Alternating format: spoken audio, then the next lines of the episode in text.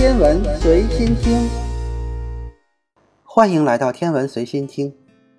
在我们生活的太阳系中，太阳被认为是中心的天体，因为各大行星、小行星、彗星都在围绕着太阳公转。但事实上，太阳系中的天体运动要比理想化的情况复杂很多。天体并不是严格的绕着太阳公转，尤其是对于木星来说，太阳的质量很大。整个太阳系的百分之九十九点八六的质量都在太阳身上。正是因为如此，太阳可以产生巨大的引力，束缚着太阳系中的天体，迫使天体围绕着太阳运动。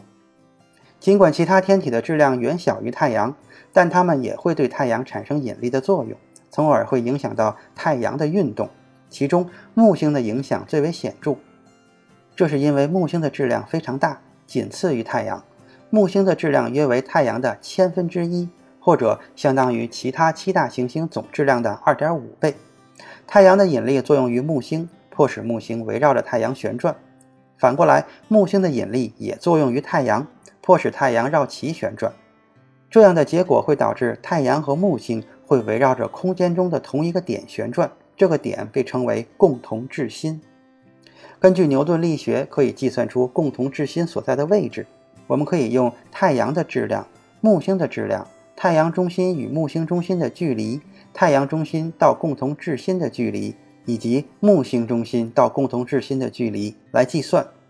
在太阳和木星绕着共同质心旋转的过程中，它们之间的引力提供了其圆周运动的向心力。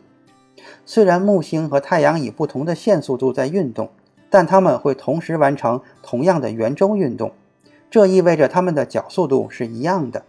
通过计算，我们可以得出太阳中心到共同质心的距离大约是七十四点二九万千米，而太阳半径大约是六十九点五七万千米。由此可以看来，太阳与木星的共同质心不在太阳内部，而是在太阳表面之外。因此，从严格意义上来说，木星并不是真正的围绕太阳在运动。从计算我们可以看到，共同质心更靠近质量更大的天体。如果较大天体的质量足够大，共同质心就会位于较大天体的表面之内，从而让较小的天体看起来像是在围绕着较大的天体旋转。由于地球的质量远小于太阳，两者的共同质心位于太阳的内部，但不在太阳的中心。在这种情况下，太阳并不是完全静止的，而是会出现摆动的现象。如果两个天体的质量比较接近，它们的共同质心将会靠近两者连线的终点。在太阳系中，冥王星和它的卫星卡戎就是以这种方式运动的。冥王星的质量仅仅是卡戎的八点三倍。